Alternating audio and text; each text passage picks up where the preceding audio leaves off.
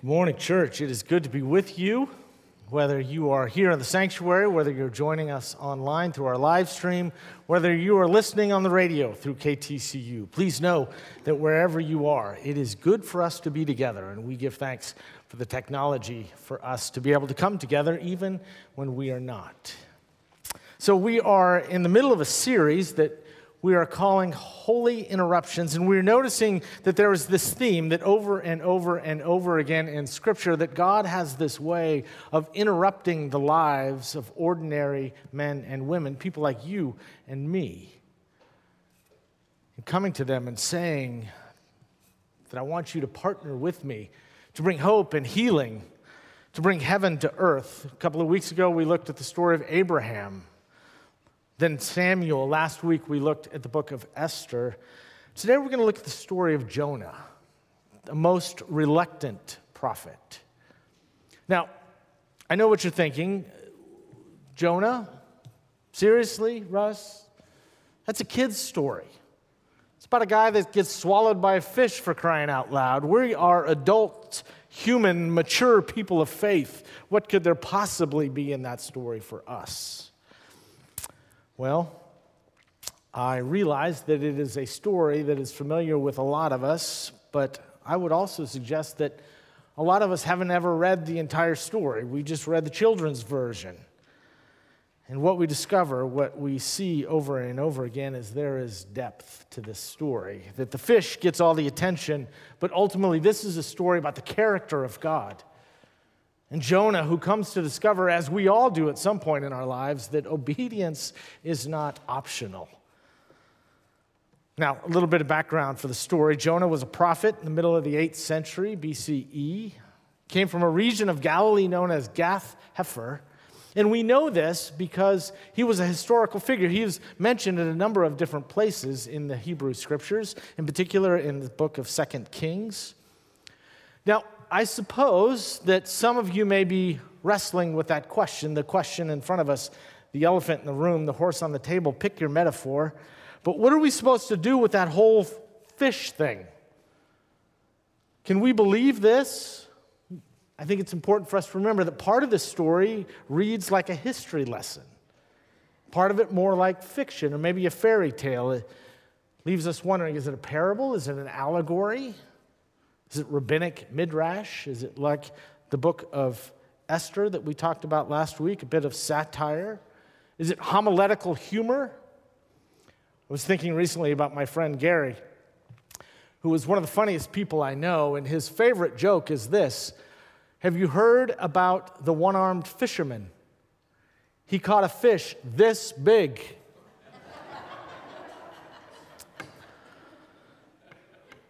I just realized that to those that are listening on the radio, that makes no sense at all.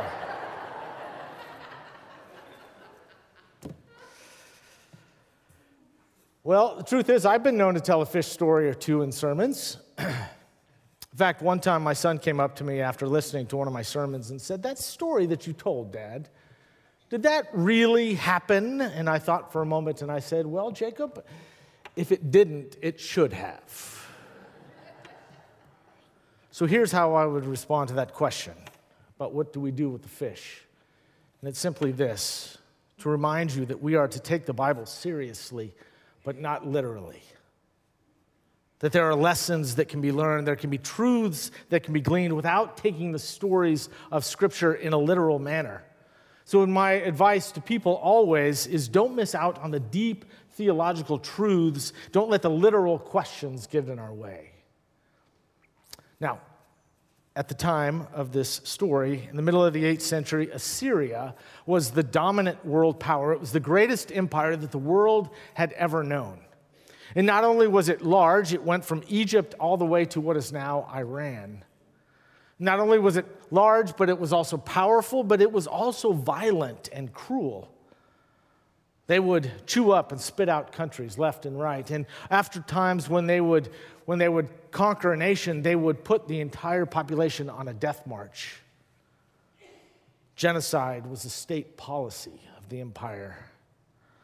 And when Israel was split into two sections, the northern and the southern kingdom, the north had 10 tribes. You may remember the south had two. The northern kingdom was captured and basically decimated, vaporized by the Assyrians.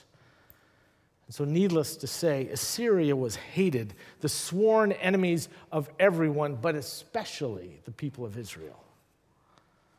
And the capital of Assyria was a place known as Nineveh, and it's located on the Tigris River in what is now Iraq, near the city of Mosul.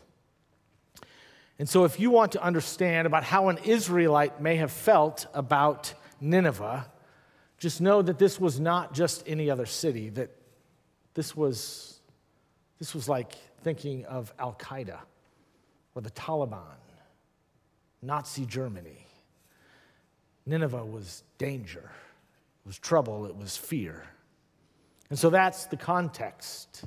That's the context in which God speaks to Jonah, this man of a good life, a comfortable life. And God says those three little words go to Nineveh.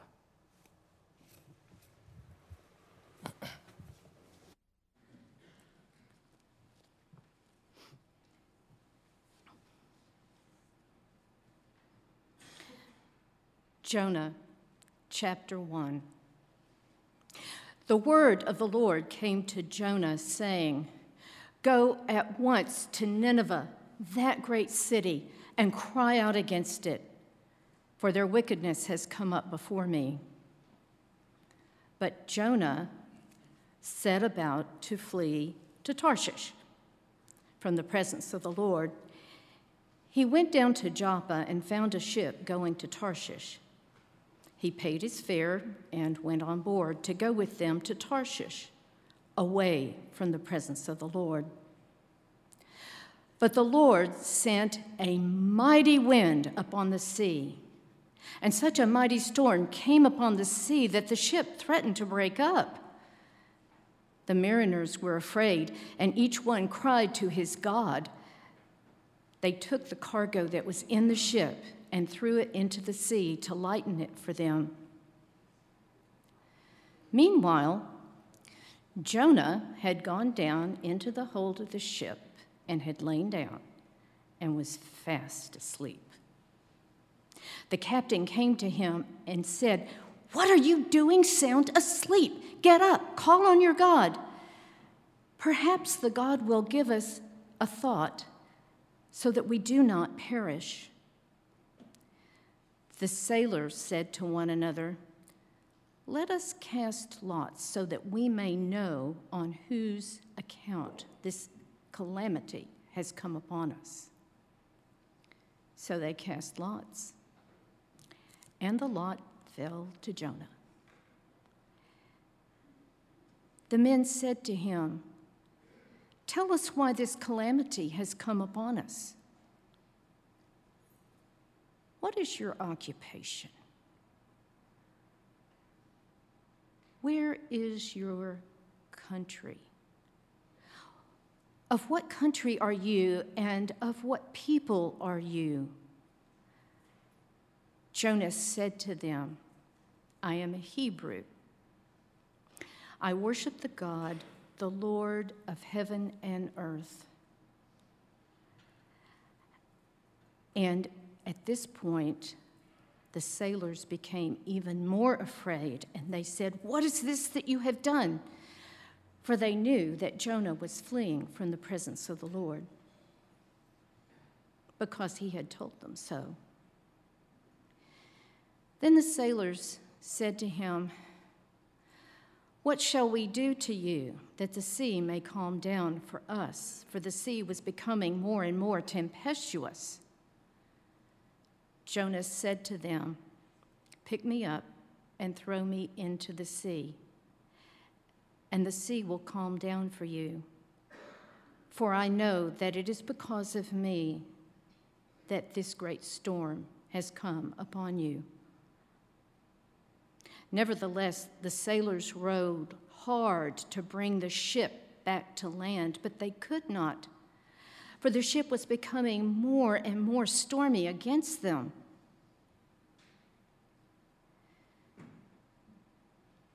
Then they cried out to the Lord and said, Please, O Lord, we pray, do not let us perish on account of this man's life. Do not make us guilty of innocent blood, for you, O Lord, have done as it pleased you. So they picked Jonah up and threw him into the sea, and the sea ceased its raging.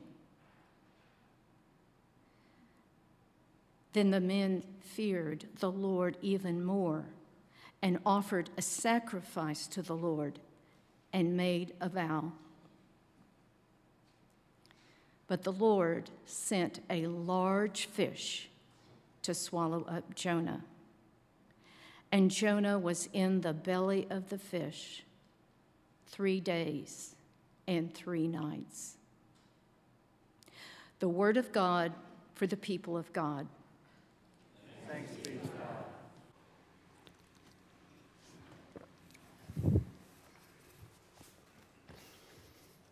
Thank you, Barbara. That was outstanding. So, have you ever had one of those moments in your life, a time when you were struggling with something, when you uh, had to make an, uh, an important decision, you were torn, not sure which way to go, not sure which way to do, and so you pray sometimes maybe even out of desperation as much as anything else. And you just pray, God, I could really use some direction here. Just lead me. Tell me where to go. Tell me what to do. And all you hear is the sound of your own breath. Is there anything more deafening than the silence of God? Well, here in this story, Jonah prayed the prayer, but he got a word. The instructions were clear, they were concise. Three little words go to Nineveh. And he gets up and he goes in exactly the opposite direction. I looked this last week at my children's storybook to see how the versions were different between the NRSV, the story we just heard and is often told in the Bible storybooks. And, and my favorite part was this little cartoon that showed Jonah on the dock. And he's standing there, and above him there is a sign, like a signpost type thing. And in one direction had with an arrow that said Nineveh. And then just below it, there was another sign saying, Not Nineveh. Well, Jonah went to not Nineveh. He went the other direction, running away from God. Now, let's be clear he's not just running from Nineveh, he's running from God. Here's Jonah, this prophet, this man of God, and he runs away. He runs away from God.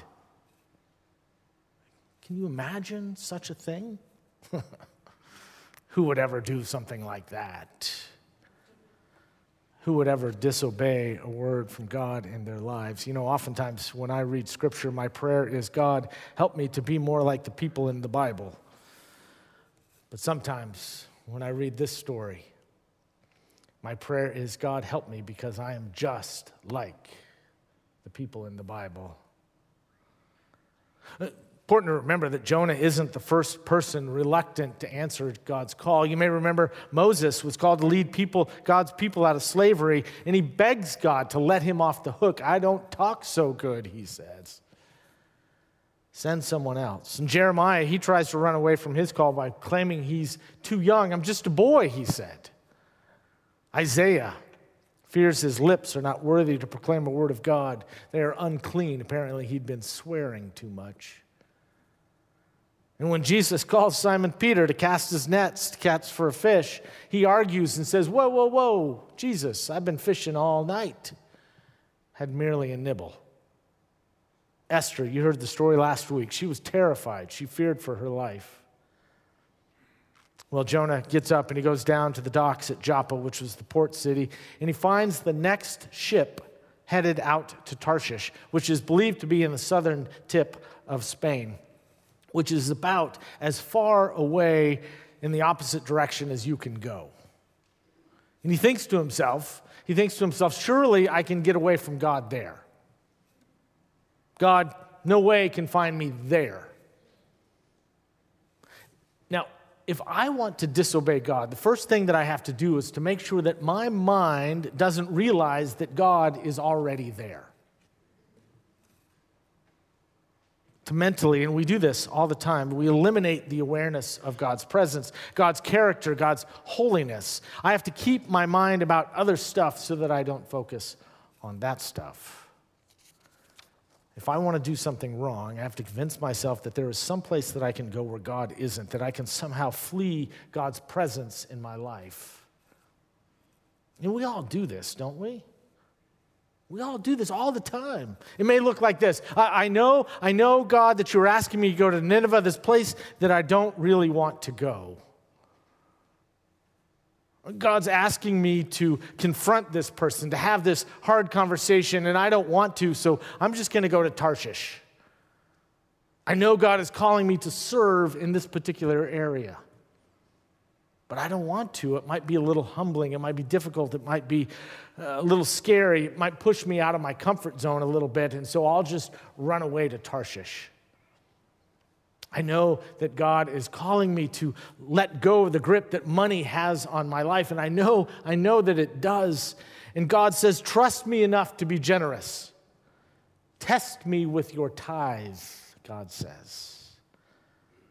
But I'm afraid. I'm afraid, and so I'm going to run to Tarshish. And maybe it looks like this that I've got this secret. I've got this secret that I don't want anyone to know about it. It's a habit that I can't break. And I know, I know that I need to let others in. I need to, to take the lid off. I need to let the light shine in it just a little bit, but I don't want to. I know that God wants me not to be quite so judgmental of other people to be more forgiving, to not be so bitter. And I know, I know this, and, and, and I, I really want to be all those things, but still deep down, I'm looking for a ship to Tarshish. And that's what Jonah does. He thought, as we all do at some point, I can hide from God. Nobody, nobody will ever know. Maybe, maybe you're there right now. Well, it's an amazing story. He goes down to Joppa, the port city, he finds a ship bound for Tarshish, and after paying the fare, he goes aboard and he just sails away, trying to run from God. Now, there's that little phrase there in the scriptures that oftentimes we would just sort of pass on by, but it's an important part of the story. The text says that he paid the fare but it's important to remember that in the ancient world, at that time, money was still relatively new. It had been a barter economy to that point, and money was scarce. Hardly anybody at that time would be able to pay the fare. So, re- automatically, we just know that he is a man of resources, of mobility. He's got options. Not only that, but some scholars believe that paid his fare Paid his fare in Hebrew means that he paid everyone's fare. That he bought all the tickets. He chartered the whole ship so that he could get away. He wanted to go as far and as fast as he could go, and he wanted to go as soon as he could possibly leave. And so he charters the whole ship.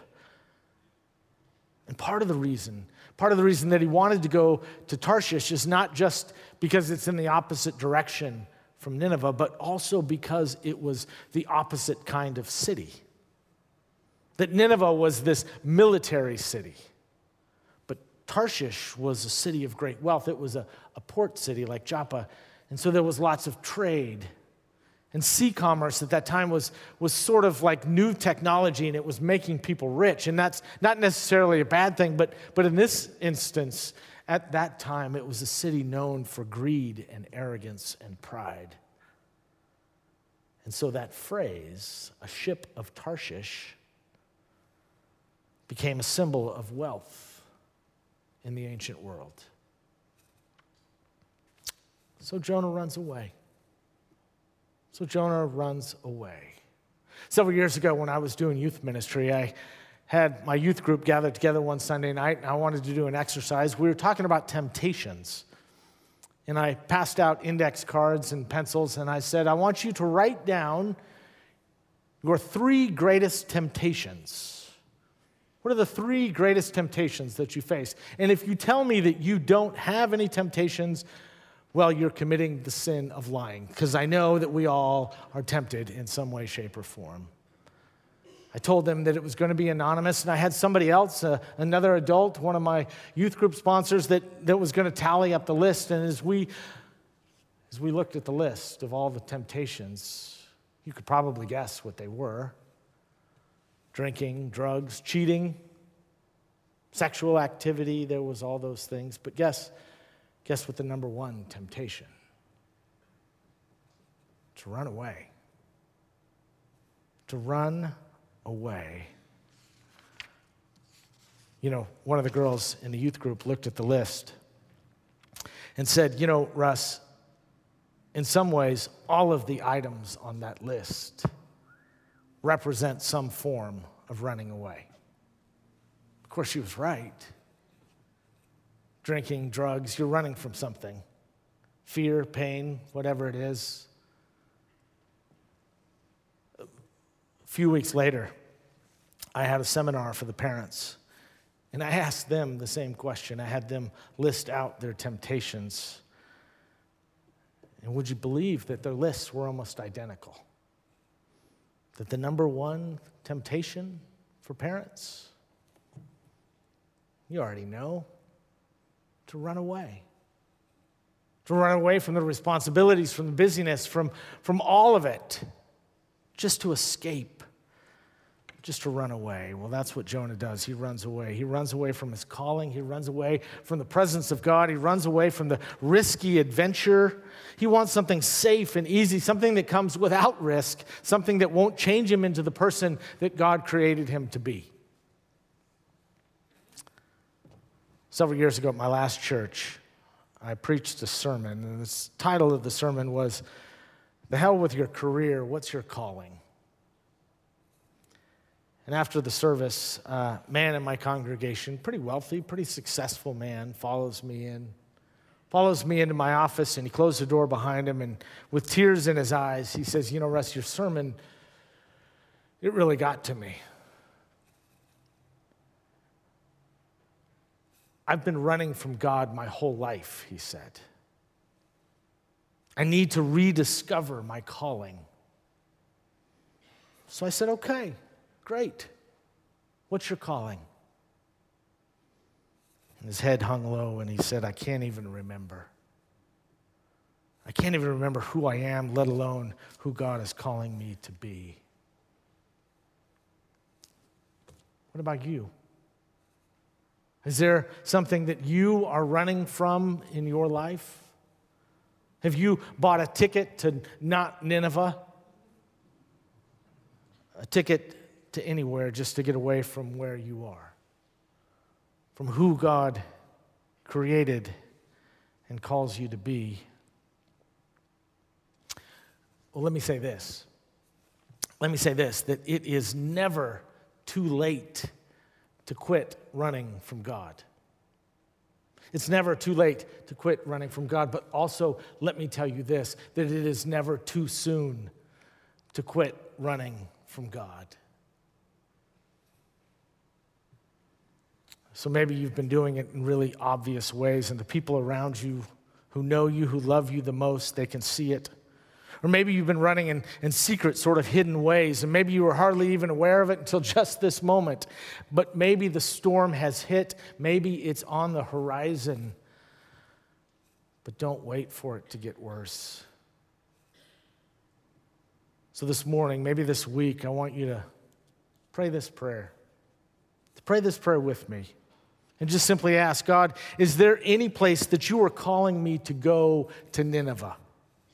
Any way, shape, or form that, that you are asking me to do something that I have been resisting you on?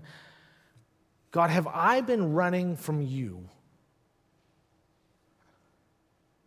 And if you get the sense somewhere deep down inside that the answer to any of those questions is maybe even a faint, yeah.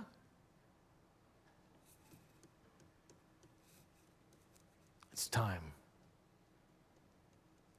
It's time to quit running from God.